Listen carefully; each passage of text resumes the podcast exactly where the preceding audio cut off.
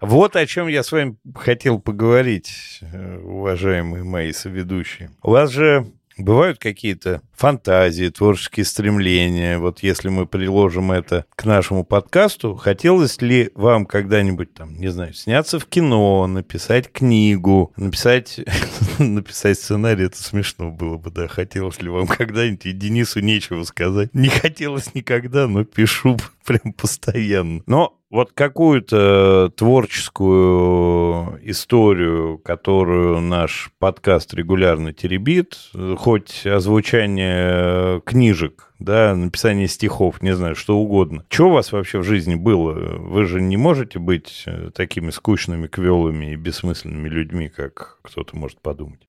Как, как мы есть на самом деле. Ну, о, о своей главной мечте я как-то вам рассказывал, что я мечтаю быть ведущим, не ведущим, а в жюри сидеть в «Минуте славы» или в другом реалити-шоу. где выступают умельцы.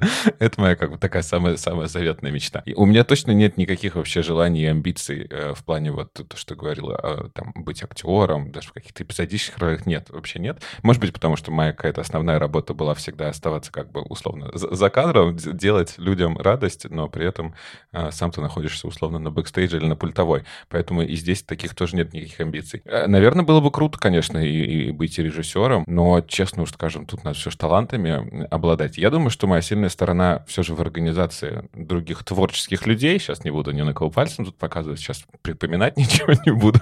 Поэтому, наверное, все же продюсирование кино было бы мне ближе с точки зрения того, что я умею. А что касается книги, ну, это какая-то, наверное, такая прям детская мечта была. Но я не могу сказать, что я хоть делал хоть какие-то попытки или у меня есть какие-то сюжеты. Я помню, ты, Андрей, как-то в прошлый раз а, говорил, да, о том, что ты подумывал, даже у тебя был вроде какой-то сюжет готов, что-то такое. Ну, это я расскажу сейчас, да.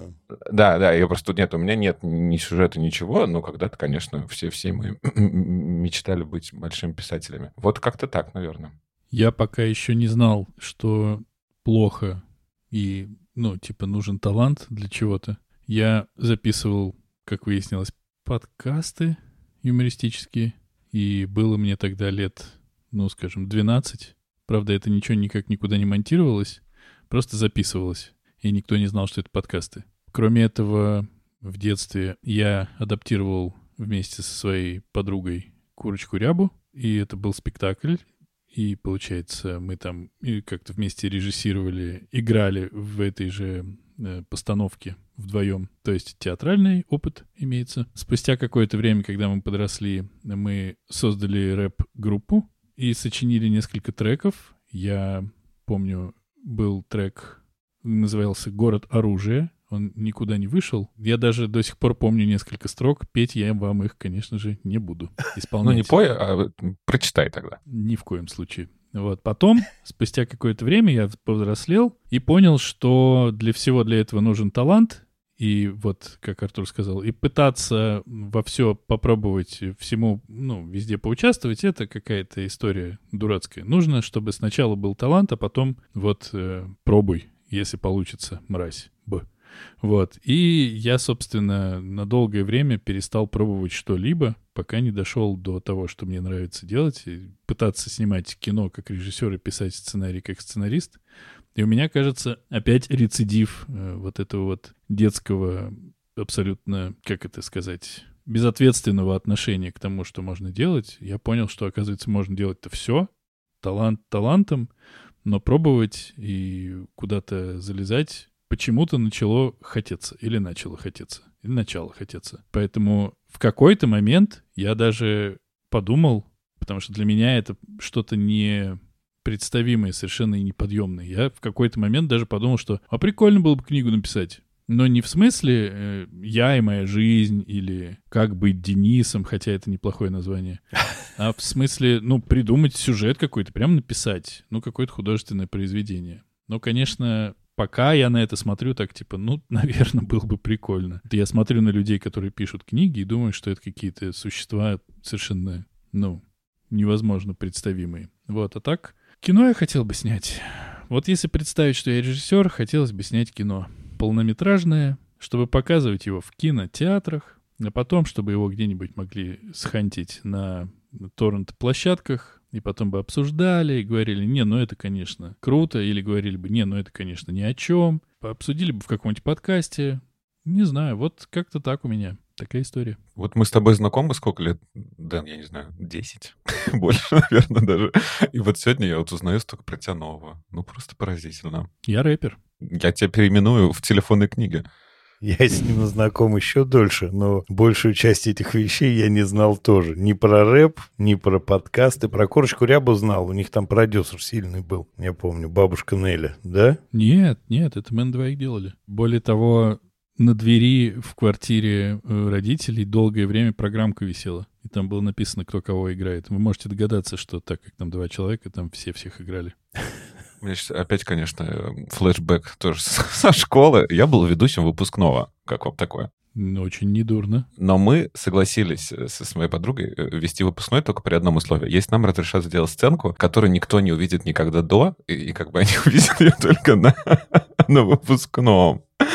И это была сценка, как мы в стихах, э, я уговаривал какого-то школьника не ходить э, на урок, а, соответственно, моя соведущая, наоборот, говорила, как классно надо на урок. И я был в образе дьявола, а она в образе, соответственно, ангела. Вот, и что-то там какое-то было, какие-то шутки над всеми учителями. И в конце, я не помню, по-моему, ученик все же идет в класс, и мы поворачивались, и у нас на спине было написано «Зауч и директор». Ну, конечно, просто я сейчас думаю, какая, какая чушь. ну, тогда нам казалось, ну, просто а, прожарку устроили максимально максимальную. Не, ну это же мы опять возвращаемся к формату капустника, то есть это то, что интересно для своей аудитории, то, что это самое такое классное и единомоментное. Да, Денис Юрьевич удивил, удивил. Ок. Я еще музыку писал. Это, это, я, зна- это я знаю. Вот это я знаю. У меня даже лежит то ли диск, то ли слух, кассета. Слух. То ли... После этого. Вот, не, у меня лежит твоя это самая запись. Вот, значит, у меня что? У меня, ну, если по опыту... Подожди, будь вежливым. Мы сегодня будем обсуждать такое кино, в котором слово в простоте сказать нельзя. Поэтому ты сейчас ничего не говорил, это все на вырез. Андрей, расскажи, а как же было у тебя в голове устроено относительно того, чем бы ты хотел заняться? Нет-нет, простите, простите, теперь надо так, мы не должны слышать вопросы. А Андрей говорит, а вы хотите узнать, как я, что я мечтаю? Так вот. Да, а как у тебя дела? У меня дела? Хорошо. Так, у меня из того, что было-то, это понятно. Это там и рассказы писал, и стихи писал, и в любительских всяких сценках тоже играл в количестве. Императора в сказке Ганса Христиана Андерсона «Соловей». Вот, и на выпускном у нас там тоже уч- участвовал в большом капустнике, который у нас был. Так что нет, такой опыт был, но актерство меня не очень прельщает, не очень будоражит. Писательство, да.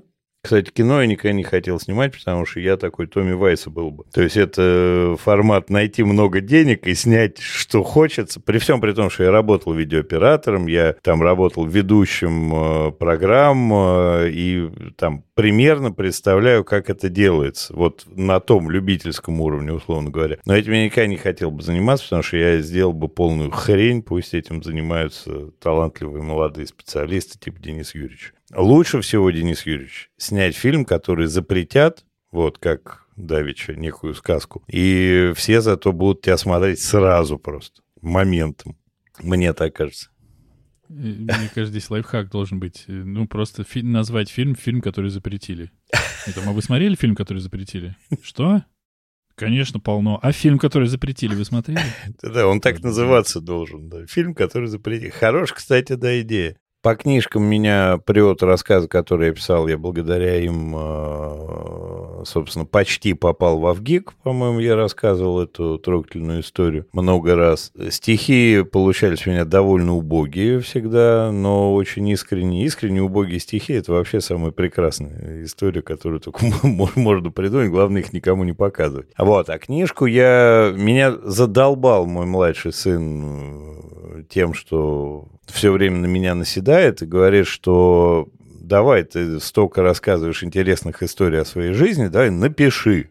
Напиши, говорит, мемуары. Я говорю, «Ну, ты долбанулся. Мемуары должен писать кто-то серьезный. Но идея мне в душу запала.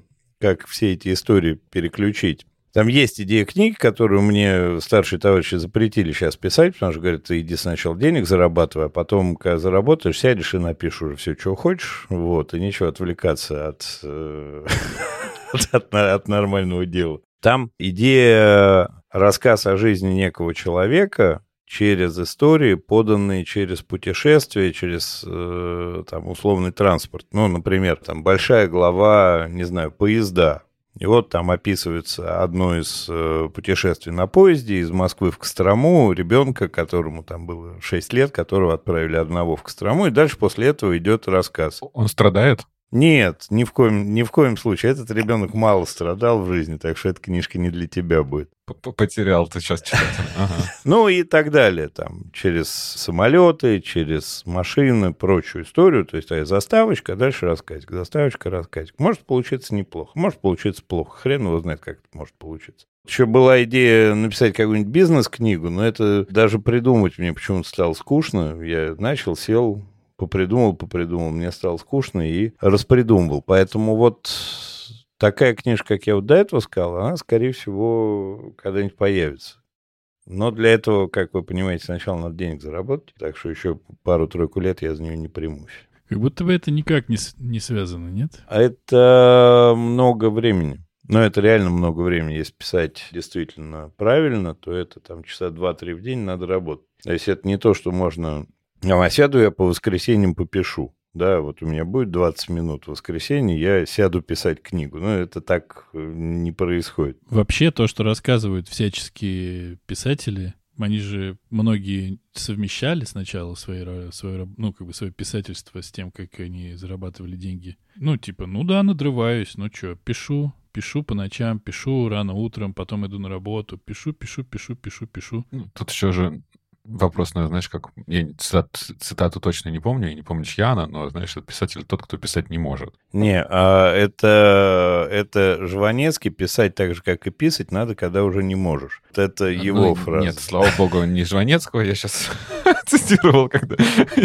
Но мысль понятна, это отвечаю тебе, да, что на самом деле те, кто хочет высказаться, как-то отразить свое творчество на бумаге, конечно, найдут всегда время. Но, с другой стороны, как будто бы это звучит маленько, маленько как бы обесценивающе, ну, точнее, демотивирующе, потому что, ну, я, например, знаю такую же фразу про, про то, как снимать кино. Типа, если вы не можете не снимать кино, не снимайте.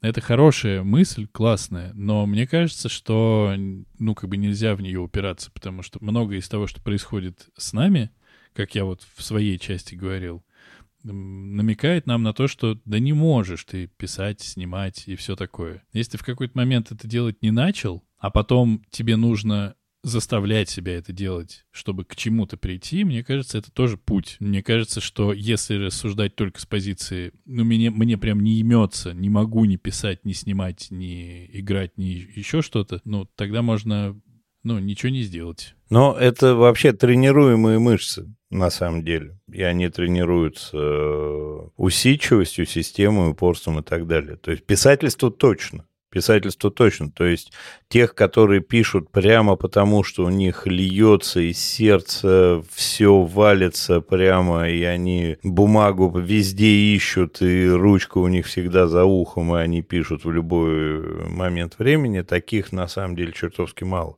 Это ремесло. Тема для разговора, да, следующего. Как раз хотел сказать про ремесло. Ну, типа, можно, можно быть как раз-таки... Вот как, Дэн, ты в прошлый раз, да, говорил про Мелани Лоран. Ну, типа, можно снимать вот такие хорошие фильмы, добротные. Ну, а можно как бы быть каким-то гениальным режиссером. Явно у них разные. Но при этом вовсе не факт, что она не снимет гениальный фильм. Как бы тут тоже вот вопрос, как, когда это происходит, ну, типа, даже у, у режиссеров или писателей, понятное дело, которых мы знаем, нет 100% гениальных произведений. Поэтому это, это и ремесло, и из этого ремесла в том числе может вырасти что-то уникальное и очень крутое. Я так вот думаю. А просто так, так же еще бывает, что ты такой, типа, сейчас как начну, как сделаю одну, э, один заход. Сделал заход, он не гениальный. Ты такой, ну все, пока.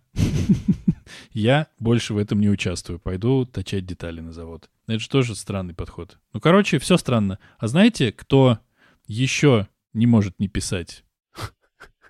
Мы.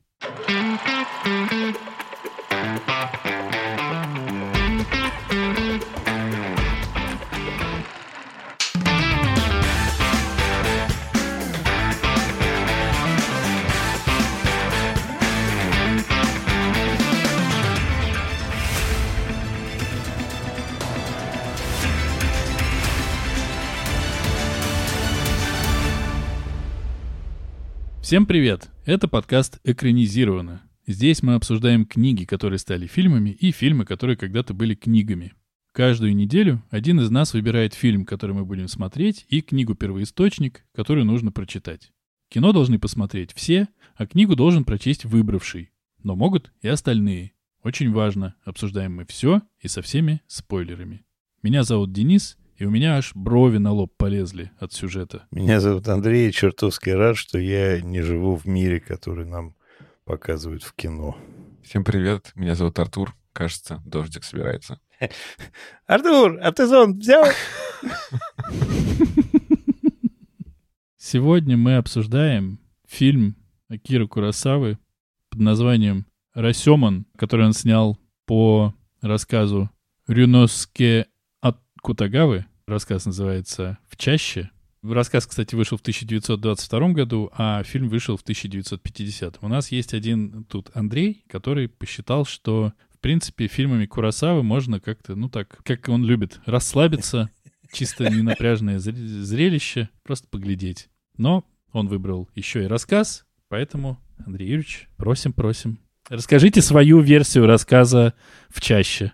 Ну, значит, рассказ в чаще э, довольно простой, с одной стороны. Находят убиенного самурая, не самурая, но человека, да? Ну, самурая. Самурая, да. И э, это такой серия из трех рассказиков, показания на суде трех участников событий, жены этого самурая, разбойника и самого самурая в некой странной консистенции пребывающего. Сначала рассказывает разбойник, что увидел самурая с женой, очень, значит, эта жена ему занравилась, он э, решил ею немедля овладеть, для чего придумал некий хитрый ход, как их заманить в некую чащу, в которой, как следует из названия рассказа, все и происходит. В этой чаще он, значит, сначала связал самурая веревкой, которая есть у каждого разбойника за поясом. Потом на его глазах, значит, э, надругался над женой. И дальше показания всех, значит, показания разбойника, что он после того, как все случилось, развязал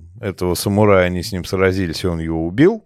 Потом докладывает жена, говорит, тут все как-то так произошло, что вроде бы как-то что-то его убили. Я так и не понял, то ли она его убила. В рассказе она его убила. Что она его убила, а третий рассказывает сам самурай с помощью некого медиума, которое появилось. Жени.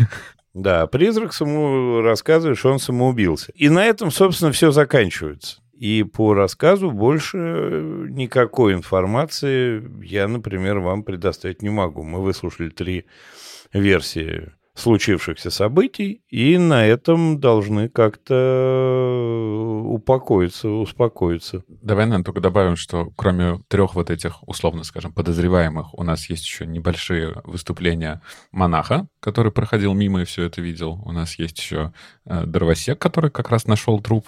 И у нас есть мама э, вот этой жены, и, она, и все они выступают со своими какими-то небольшими показаниями. А так, да, в остальном три версии, все верно. Ну, я тогда начну, раз я уже тут влез. Давай.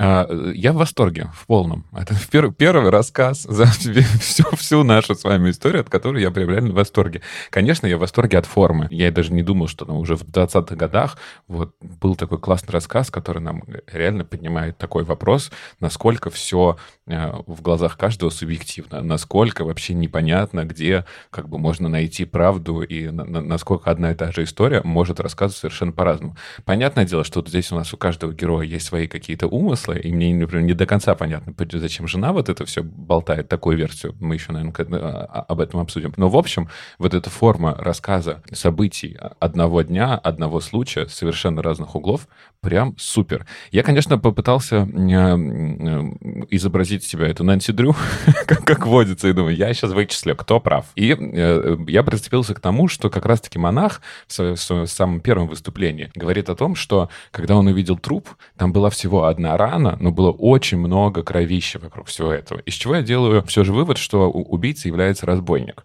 Может быть, не в той версии, как он как бы нам все же говорит, да, не то, что там был какой-то вот такой супер красивый какой-то бой, и он его убил только с 23-го удара, но все же в двух других версиях э, наш самурай убит кинжалом. Я делаю какой-то вывод, что вряд ли э, от кинжала прям будет столько кровища, что вся вот эта роща будет залита кровью. Может быть, здесь нет вообще никакого детектива, и не надо было его искать. Но вот я почему-то решил провести расследование, сделал доску, фотографию разбойника распечатал, растянул между ними красную нитку, попытался вычислить. Поэтому делаю такой вывод. Короче, я прям кайфанул а, а, от чтения, от вот этой формы. А, супер, на мой взгляд, очень интересный подход. Я смотрел этот кинофильм еще когда учился в киношколе, поэтому, в принципе, знал, что там происходит. Но когда смотрел кинофильм, не знал, что есть рассказ, а теперь знаю, что есть рассказ, его прочитал. Как будто бы это классное упражнение в форме,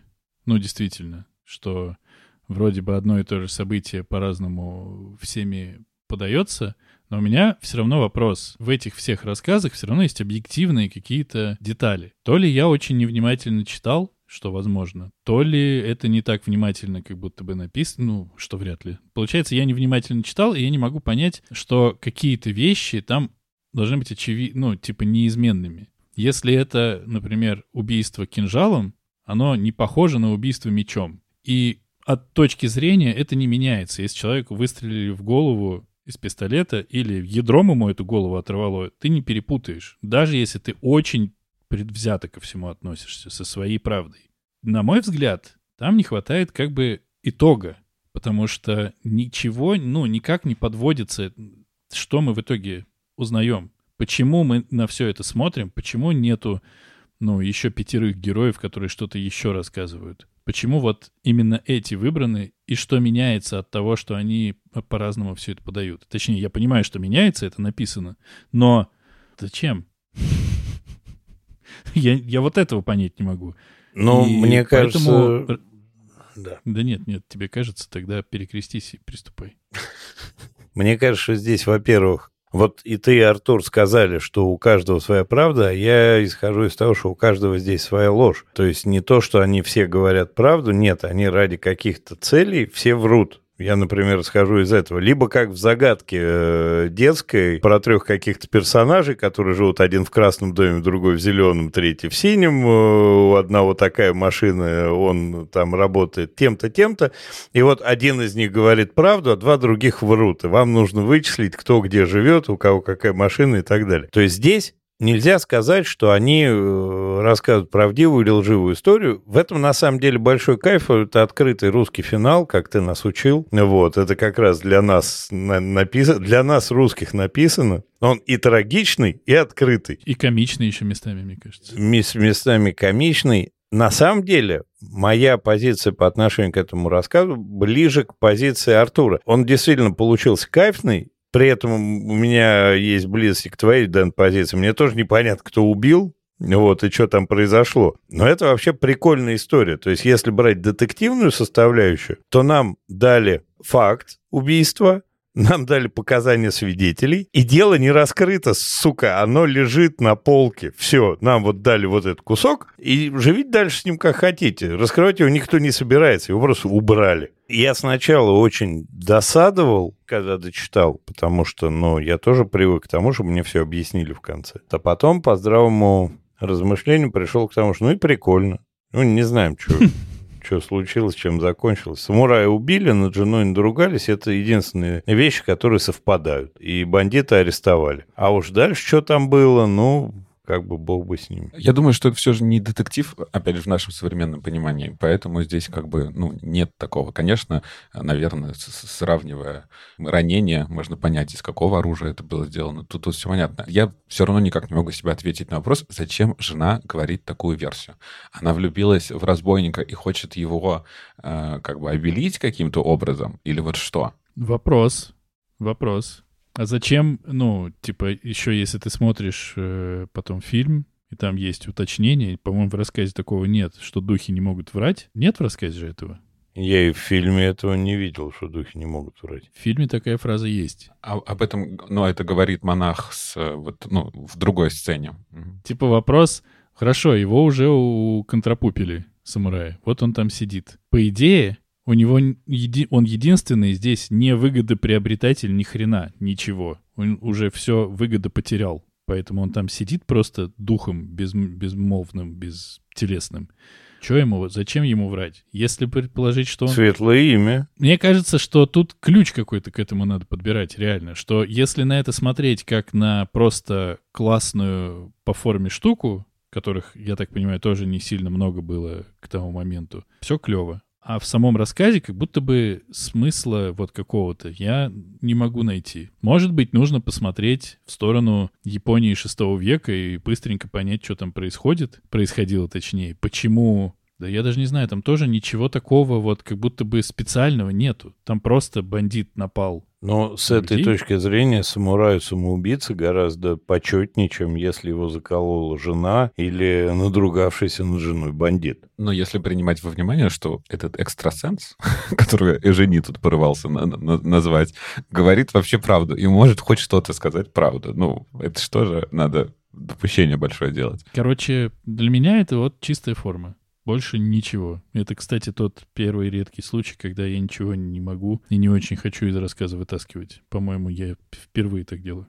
И мне кажется, на самом деле, что Курасава прочитал рассказ примерно так же, как ты, и отчасти как я. Ему тоже захотелось финала, поэтому, может быть, мы обсудим, что нам рассказал Курасава в своем фильме.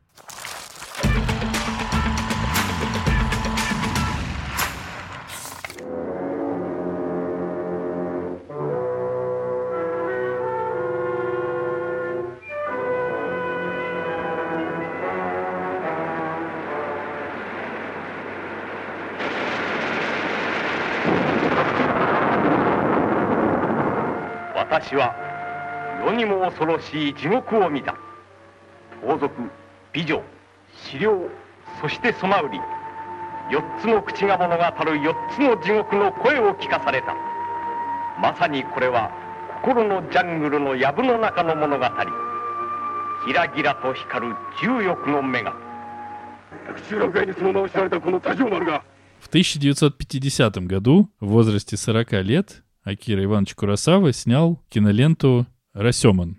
Кстати, вопрос, почему все говорят «Расимон», хотя, ну, по крайней мере, в русской локализации чисто «ё» стоит. Интересно бы вообще знать, как по-настоящему это слово произносится. Я, я встречал через ш, «ша» даже. «Расемон»?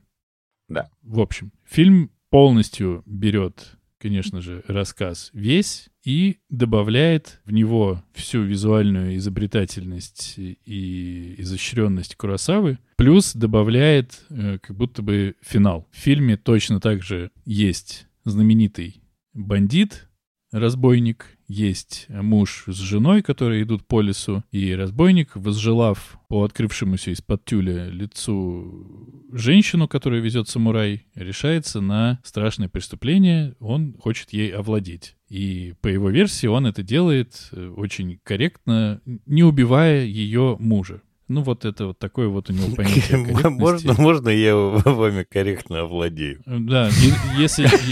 Ну, Позвольте ли вы мне? Да, и надругаюсь чисто по- по-людски. Без обид. Но так как он весь состоит из достоинств и чести, среди всего злодеянства, которое в нем имеется, он говорит, что ну нехорошо с мужиком вот так вот расходиться, Тем более, что и, и как бы и жену можно из этой женщины сделать. Получается, нужно посражаться с этим ее мужем и его убить. Но он был классный, я его уважаю. А, да, я забыл сказать, что все у нас начинается с рассказа, с э, показа вот этих самых ворот Росемон, в, кото- в дожде, там сидят монах и, как я выяснил, дровосек, что, конечно, понятно сразу. Ну, потому что он с топором ходил, да, наверное, понятно. Они в полном, как это говорится, ахуе сидят и обсуждают, что же там произошло на самом деле. И вот версия бандита есть. Точнее, есть версия дровосека, который просто говорит, я видел шляпку, видел труп. Ну, как-то так сразу побежал, всем рассказал. Потом есть версия монаха, а версии монаха нет, я забыл. Версия монаха есть? Версия монаха в том, что он просто видел, как они едут мимо него. А, да-да-да. Ну, то есть это просто там ку- кусочек такой. Потом есть версия, собственно, разбойника. Я вам уже прекрасно ее пересказал. Еще есть, еще есть очень смешная история э, вот этого чувака, который поймал разбойника. Все правильно. Предваряет версию разбойника, версия чувака, который поймал разбойника. Точнее, не версия, а просто тоже добавление обстоятельств.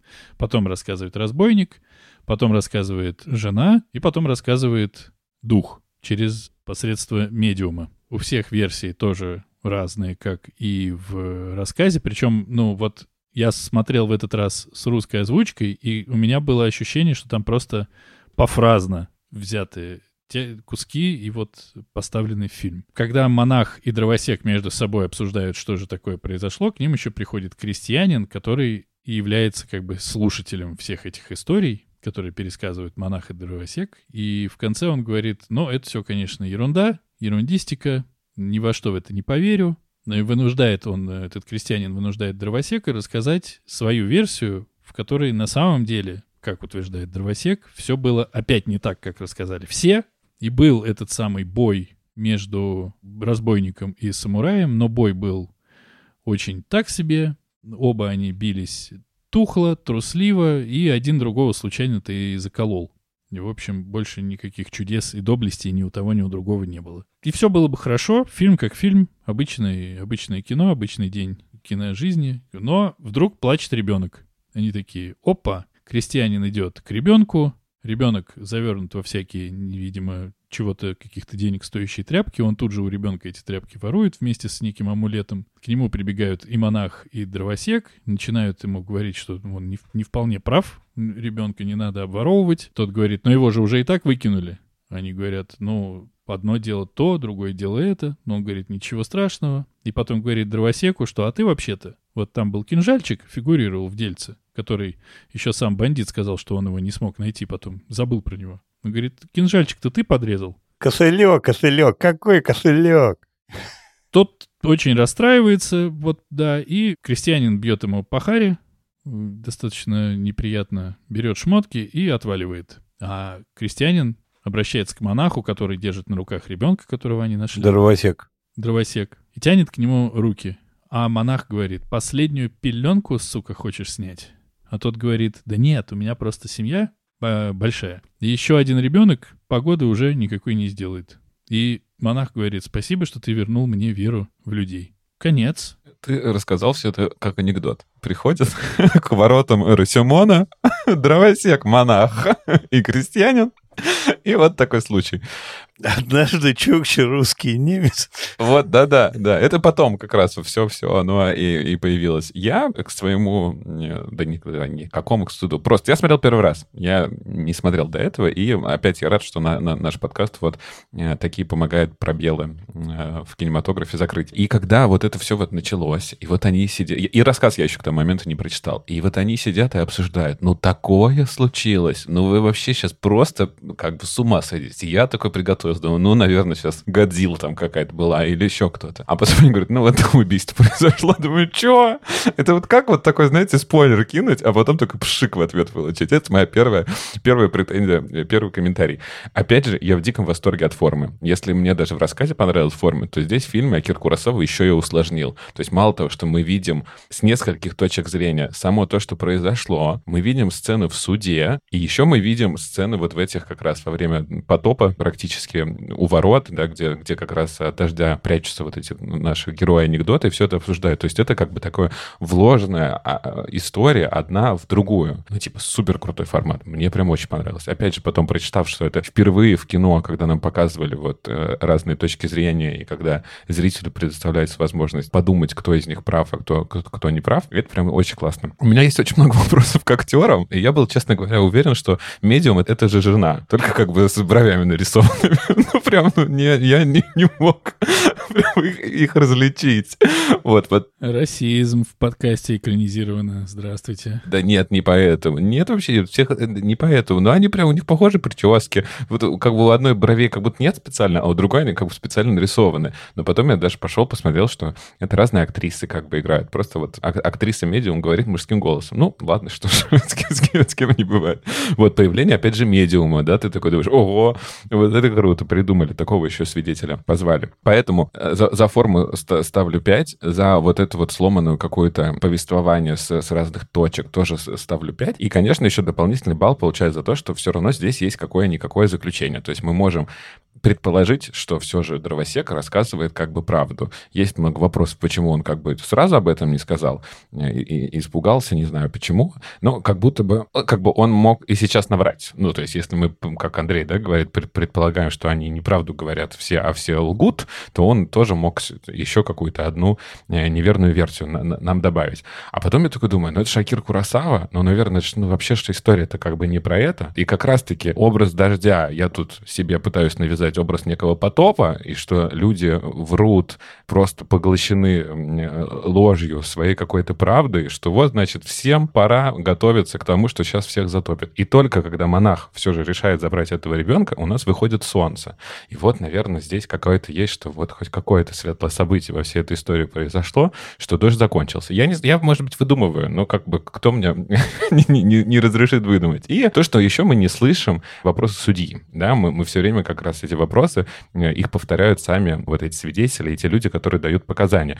Божественный ли это какой-то суд? И наблюдает ли за ними Бог, я не знаю. Ну, наверное, вот можно навертеть сверху вот таких смыслов, чтобы показаться умным. Есть ли вам что ответить на мои умные заключения? Красиво, красиво завернул. Я единственное хотел прокомментировать начало, то, что сказал, что вот они сидят и типа дают такую интригу и так далее. Ну, ты же понимаешь, да, что он э, ничего не понимаю, говорил не про интригу, а про то, что он сам видел все своими глазами, они зачем-то все врут. То есть его вот это э, размотало совсем, Хотя откуда такая трепетная нервная душевная организация у дровосека с кучей детей в залитом водой Рассюмоне?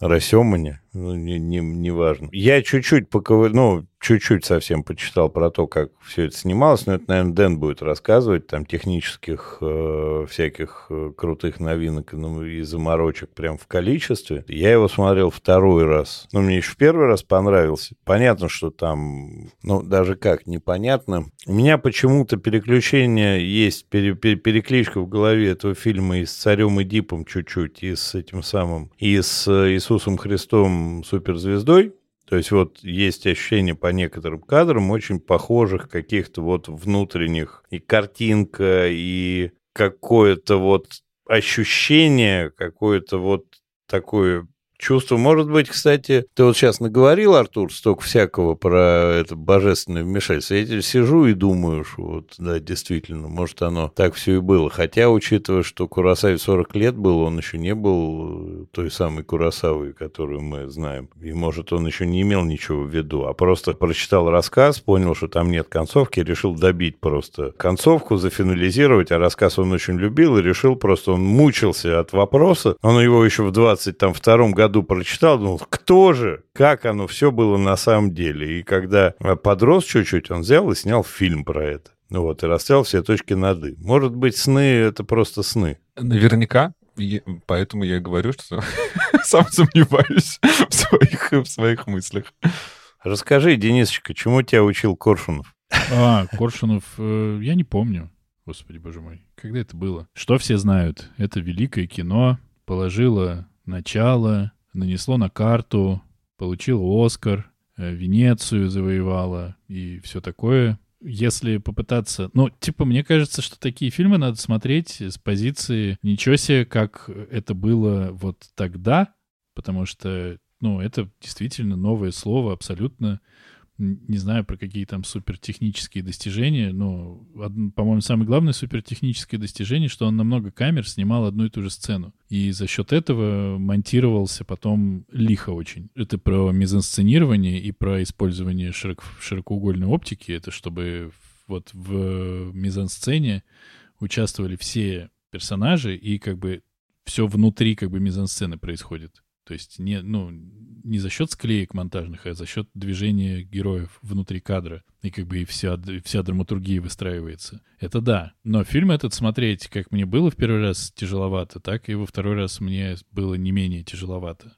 Потому что я еще думал, что, может быть, это актеры не переигрывают, а специально так играют, потому что как мы знаем, все эти актеры звезды японского кино. Но либо мы не знаем ничего про японское кино, что правда, либо это была задача. То есть вот так все эмоции свои показывать, мне почему-то подумалось, что это как бы театральная постановка, но в декорациях реального мира. Но это что касается истории как бы создания фильма в смысле именно формы. Опять же, меня вот в этом фильме да и в рассказе, но в фильме почему-то в большей степени зацепило совершенно другое. То, о чем не говорит никто вообще, когда обсуждает, обсуждает этот фильм. А я, как всегда, то ли с повесточкой, то ли с горящей жопой. Вот, За женщин?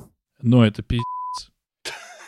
Здесь ни у кого не вызывает вопроса, что изнасилованная женщина априори виновата. Я в как, ну я вот э, типа думал, ну вот будет одна версия рассказа, потом будет вторая версия рассказа, потом третья. Но это кино, может быть тут сейчас дровосек как-то по-другому скажет. Ну, может быть, он что-то по-другому увидит? Нет?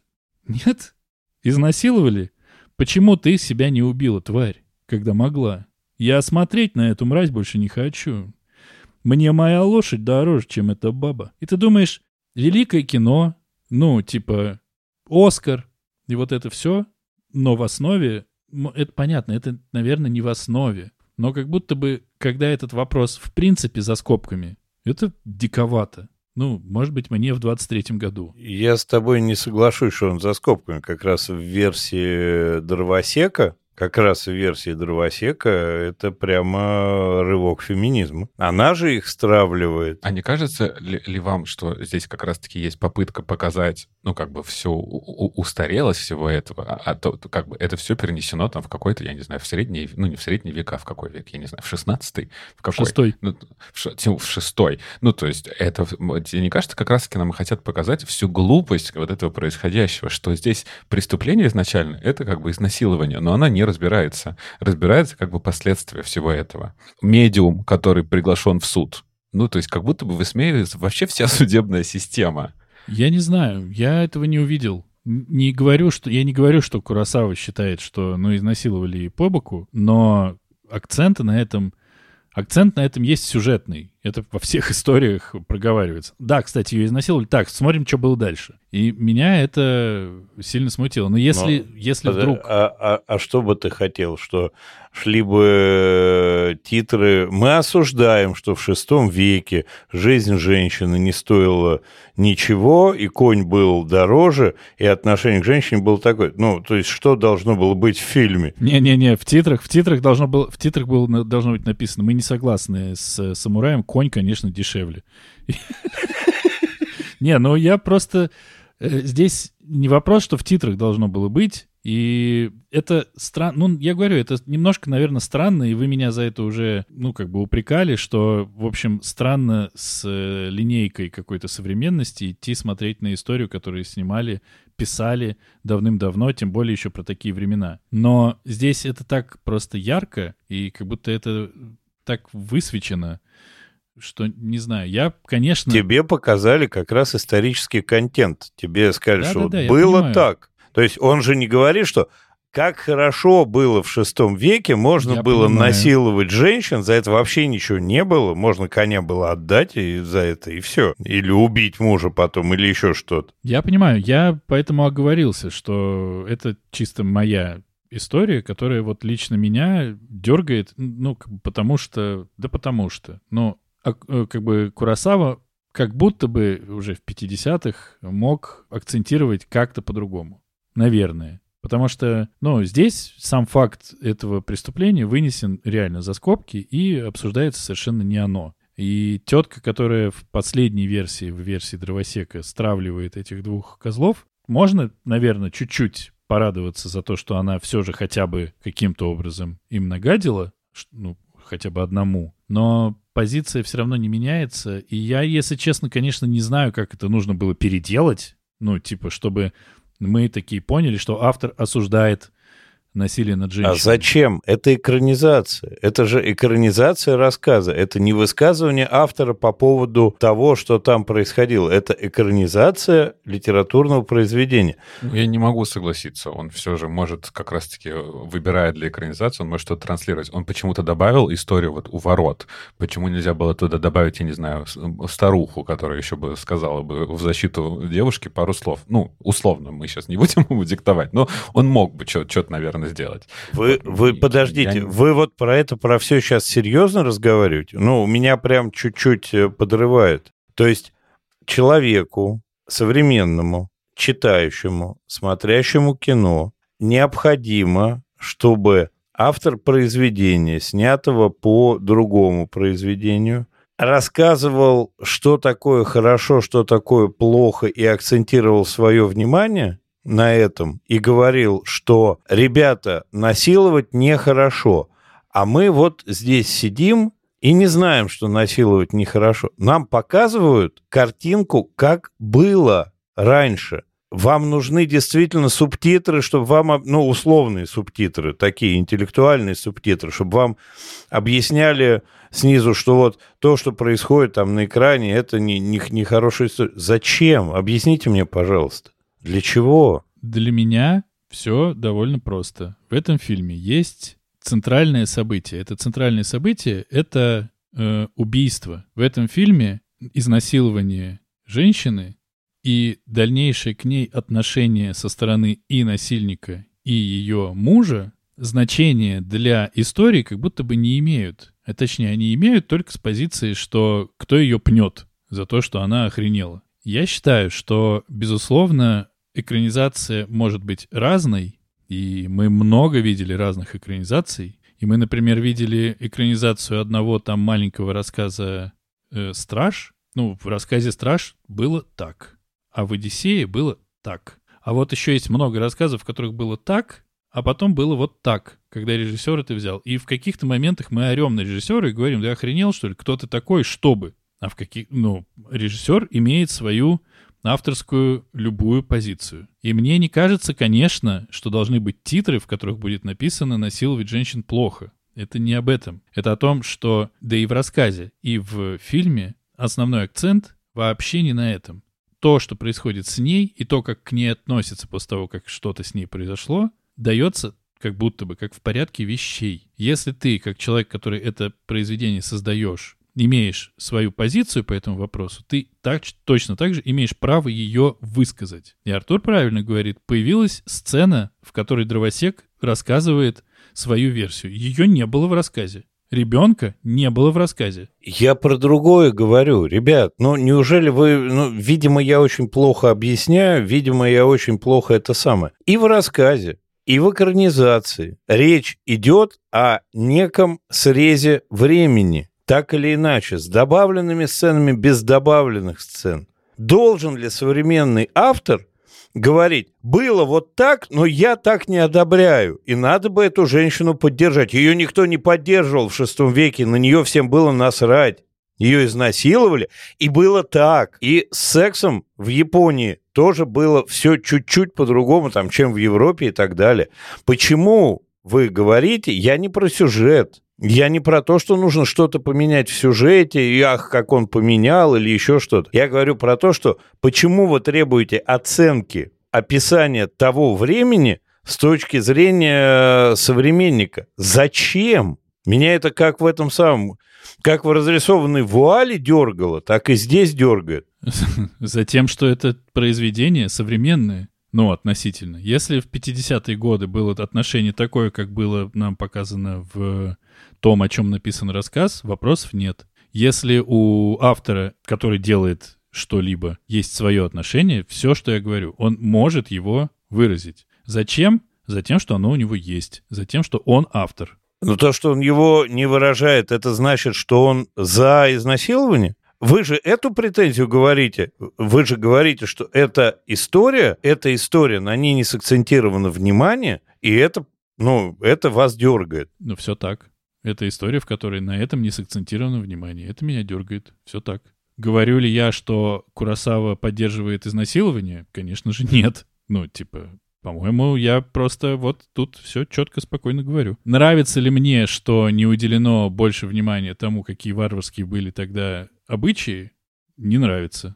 Вот что у меня есть сообщить по поводу э, изнасилования женщин на глазах у, мужей, у мужей и потом отрицания этих женщин как факта вообще и сравнивания со стоимостью лошади. И да, я это говорю О, серьезно. Ладно. Я просто не понимаю, что тебя так с этого подрывает. Я не понимаю этого отношения, смысла и подхода, правда. Для меня это за гранью литературы и кинематографа. Почему?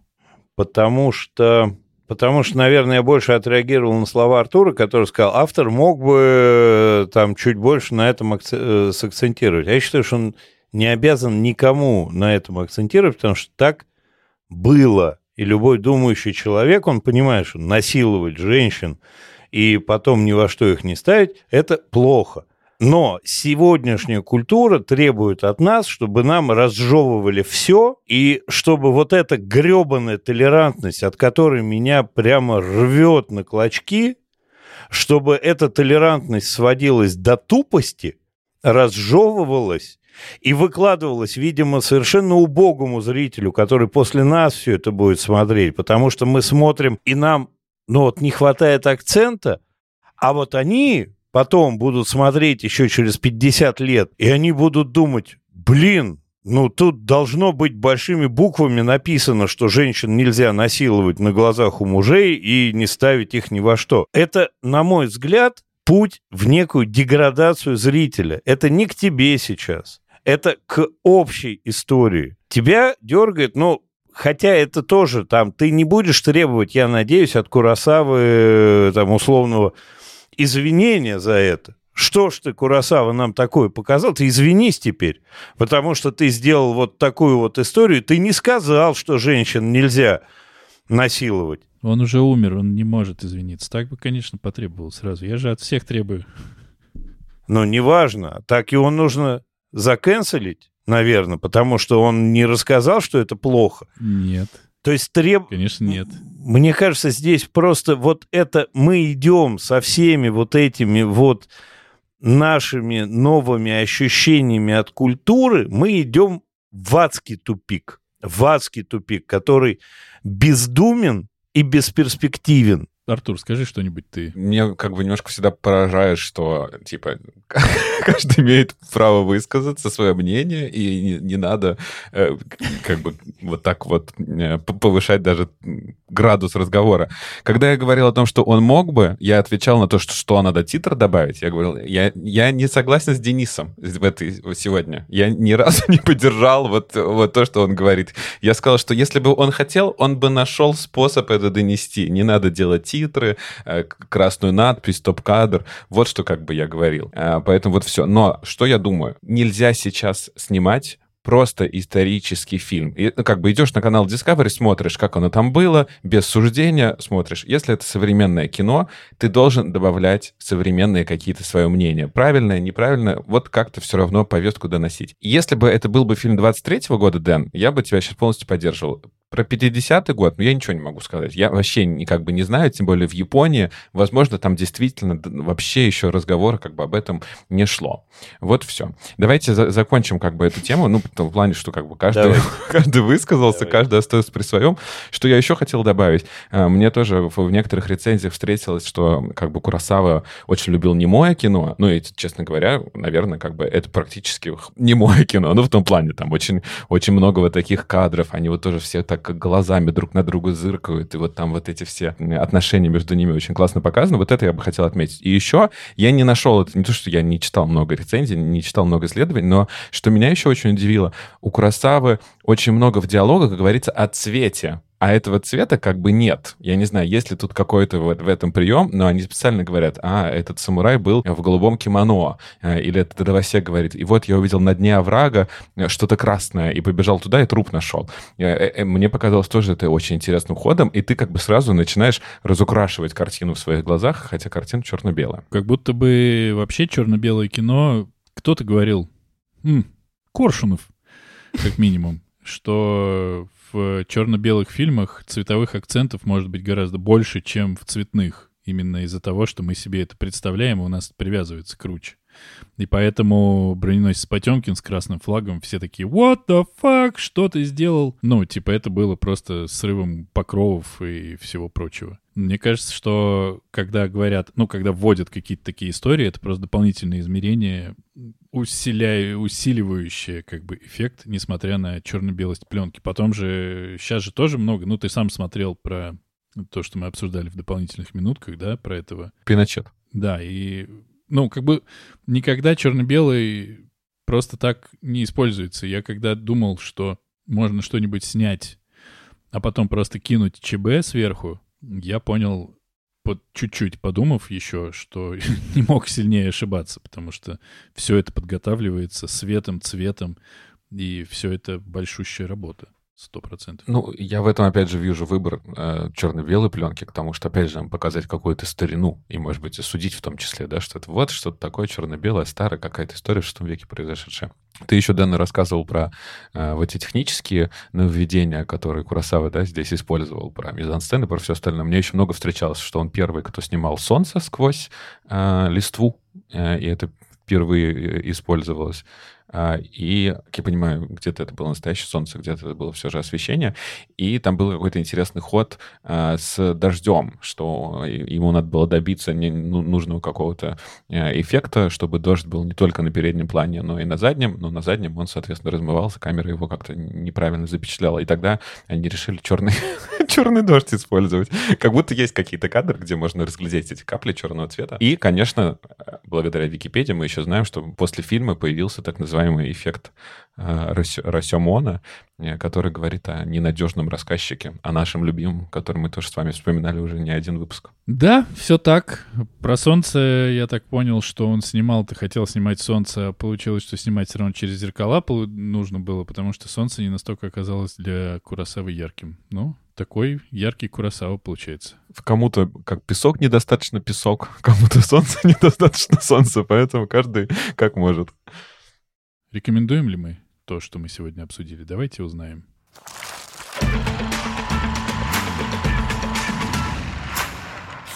Я рекомендую все. Рассказ читать, фильм смотреть. То есть это не напрасно потраченное время, это возможность стать образованнее, лучше и внести не очень долгим количеством потраченного времени в свою жизнь чего-то нового и интеллектуального. Э, я присоединяюсь, тоже советую и читать, и смотреть, но, наверное, с такой как бы оговоркой.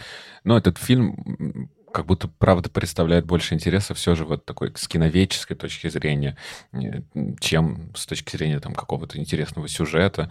Ну, наверное, все же для прям любителей и ценителей, синефилов, короче. Кто я такой, чтобы не рекомендовать?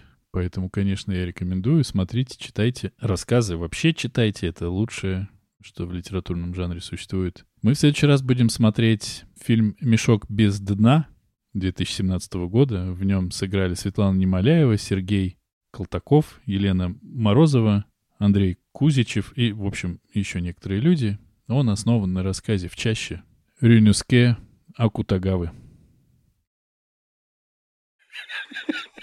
Ты серьезно? Да ладно, ладно, шучу я. Хотел я с вами так поступить, но потом подумал, что вы, наверное, вы, вы взлетите под потолок. Причем мне там было бы чем ответить, потому что мы экранизации типа 8, что ли, все могли. Поэтому, конечно, мы в следующий раз э, по-настоящему уже расслабимся и отдохнем. мы будем смотреть фильм. Андрей Рублев. Мы будем смотреть фильм по произведению, главными героями, или как минимум героями которого являются Михаил Иванов, Василиса Карповна, Наташа Медведев, Васька Пепел, Клещ. И будем смотреть фильм, который в 1957 году снял, кто бы вы думали, Акиру Курасава. И фильм. И произведение называется «На дне». Все у меня на этом. Это Максим Горький. Я правильно помню? Это правильно ты помнишь Максим Горький и его усы. Артур, ну, твой выбор, если, если бы ты играл в наши игры, то твой выбор был бы понятен. Там Дерсу Узала следующий хорошо ложится. Я подумаю, буду ли я вам подыгрывать. Но это сильно на дне. Прикольно. Дэн, спасибо, это интересно. Ты погоди, еще узнаем, спасибо или нет. Ну, по крайней мере, перечитать на дне я давно хотел. А знаете что, дорогие наши слушатели? У нас еще помимо того, что у нас есть вот здесь, у нас есть еще не здесь, а там, то есть на Бусте. На Бусте вы можете нас слушать дополнительно. Плюс к тому, что мы и так говорим здесь э, невразумительно, косноязычно и заводя рака за камень, вы можете еще усилить свои ощущения, а, послушав в первом варианте тарифа «Я мы не договорили» 5-15 минут нашего дополнительного трепа после подкаста. Во втором а, тарифе, тарифе имени Харрисона Форда, вы получаете доступ к спин подкаста экранизированного, где мы обсуждаем фильмы, не привязанные к книгам, к смыслу, к э, качеству кино, ни к чему не привязанные, обсуждаем их как хотим и делаем, что хотим. И третий тариф, тариф «Крестный отец» подкаста экранизированно, позволяет вам участвовать в записи подкаста а, в качестве слушателя и писателя в чатик и получать контент не смонтированный, как минимум на неделю раньше, чем все остальные слушатели. Ждем вас у нас на Бусти. А я напоминаю, что нас можно слушать на любой удобной подкаст-платформе. Подписывайтесь на нас в Apple подкастах, ставьте 5 звездочек, пишите свои комментарии. Находите нас на Яндекс Музыке и ставьте сердечко. А Нас также можно слушать в нашем канале в YouTube. И приходите в наши группы в Инстаграме и в Телеграме, где мы обсуждаем много всего интересного. На этом все. Ну, сегодня будет все просто достаточно.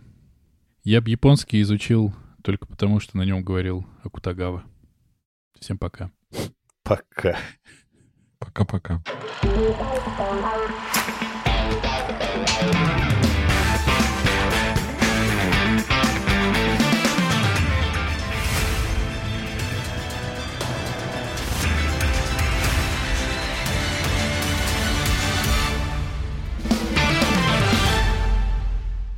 Тогда хлопнем. Хлопнем, топнем. Блять, а где? Руки где? Секундочку. Можешь руки найти. Такой, блядь, да что? Были же, сука, пять минут назад. Ладно. Раз, два, три. А, я хотел э, просто сказать, что я монтировал подкаст, я же смотрю на эти хлопки на вейв-форме в том числе. И такой, типа, ну, я понимаю, где хлопки, составил, ничего не составляется. Оказывается, что Андрюха так вяло хлопнул, что почти и это и не помогло. Вся история такая леденящая кровь. О, Андрюхи ве- вялые руки. Вялые руки получил. Я сегодня вяло хлопал. У- у- Доктор, у меня э, вялые руки. В- Велохлопие. Вело- Велоручие.